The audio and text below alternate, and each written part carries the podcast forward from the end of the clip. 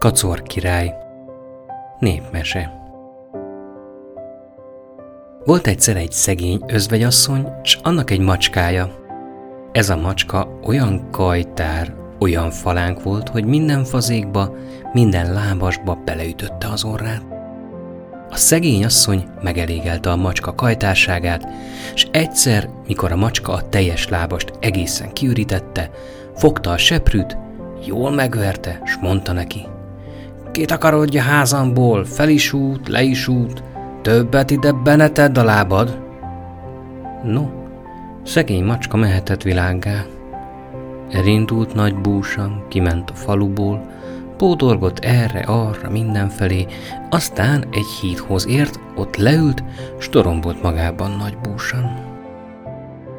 Amint ott üldögélne, látja, hogy ott üldögél egy róka is – szépen odasettenkedik, és elkezd a róka farkával játszani. Megijed a róka, és visszafordul, nézi a macskát, nem tudta elgondolni, mi Isten teremtése lehet, ilyen állatot még nem látott. Visszahűköl egy kicsit, de vissza a macska is, mert még ő sem látott rókát világon való életében. Mindkettő megijedt a másiktól. No, hanem mégis a róka szólalt meg először, kérdi a macskától nagy szeppegve. Ki légyen az úr? Áhá, gondolta magában a macska. Úgy látszik, ez fél tőlem. Mindjárt neki bátorodott, és mondta nagy büszkén. Mit, hát te nem ismersz engem? Tudd meg, én kacor király vagyok. Nincs az az állat, ki ne féljen én tőlem. Enye, enye, mondta Róka. Igazán szégyellem, hogy még a híredet nem hallottam. Egyszeriben meghitt a nagy tisztelettel Kacó királyt. Legyen szerencséje, látogassa meg az ő szegény házánál, lesz tyúkhús, récehús, lúthús vacsorára, és minden, ami kitellik tőle. Jól van, mondta Kacor király. Hát, elmegyek veled. Elmennek a róka házába, de bezzeg a róka sürgött, forgott, felvetette a konyhát, sütött mindenféle pompás pecsenyét kínált a kacor királyt. Egyék felséged, egyék, ne éhezzék, mint otthon. Mikor aztán az ebédnek vége volt, ágyat vetett kacor királynak, puha ágyat, és kacor király meghagyta, hogy csend legyen a háznál, nehogy valaki megháborítsa őt a nyugalmában kiment a róka a háza elé, ott járt fels alá, vigyázott, nehogy valaki bemenjen, még a háza felé se közelítsen. Egyszer jön arra egy nyúl, és a róka már messziről rákiáltott. Szaladj innét, te szerencsétlen, nem tudod, hogy nálam alszik kacor király? Ha fölébreszted, vége az életednek hiszen egyéb se kellett a nyúlnak, utcu neki szaladt árkon bokron által, mintha szemét vették volna. Amint szaladt, szembe jön vele a medves kérdi. Hát, te hova szaladsz? Talán bizony a kopók kergetnek?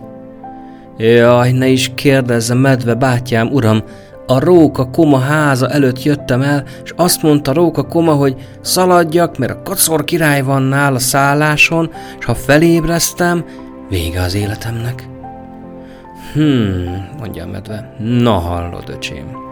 Sok országot, világot bejártam, de kacor királynak még a színét sem láttam, és még a hírét sem hallottam.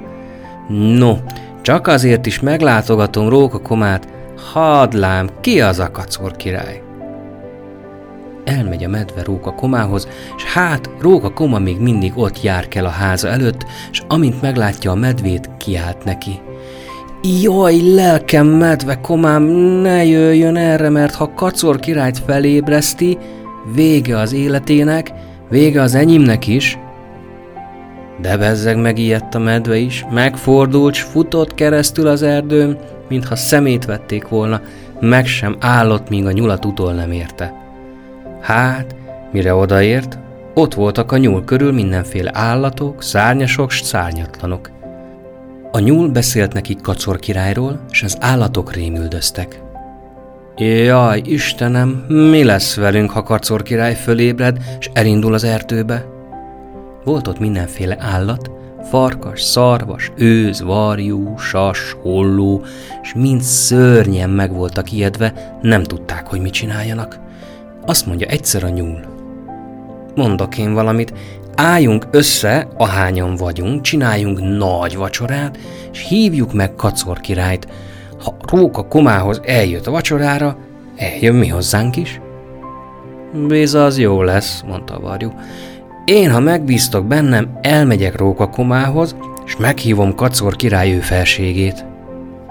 Bezzek, hogy megbízták, hát hogy ne bízták volna, hadd menjen a varjú. Elmegy a varjú Róka komához, köszönti illendőképpen, mondja, hogy jóban jár. Jól van, mondja Róka koma. Mindjárt bemegyek, megnézem, hogy felébredtes, elé mondom a kívánságotokat. Bemegy Rókakoma, és hát éppen akkor dörzsöli a szemét kacor király, nagyokat nyújtózik, ropognak belé a csontjai. No, miért, barátom? Kérdezi kacor király. Felséges királyom, mondja Rókakoma, itt van egy varjú. Minden rend srangbéli állatok küldték ide, hogy meghívják felségedet vacsorára. Kacor király megpödörte a bajszát, és mondta Rókakomának. Jó van, mehetsz. Mondd a varjúnak, hogy elmegyek. Visszarepül a varjú nagy örömmel a többi állathoz, és jelenti Kacor király üzenetét. Hely, uram, teremtőm, egyszerűen nagy tüzet raktak az erdő közepén, a medve hozott ökörhúst, a farkas lóhúst, a sas mindenféle apró madarakat, a nyúl fölcsapott szakácsnénak, forgatta a nyársat, sütötte a drága pecsenyéket, a többiek körülállották a tüzet, úgy várták Kacor király ő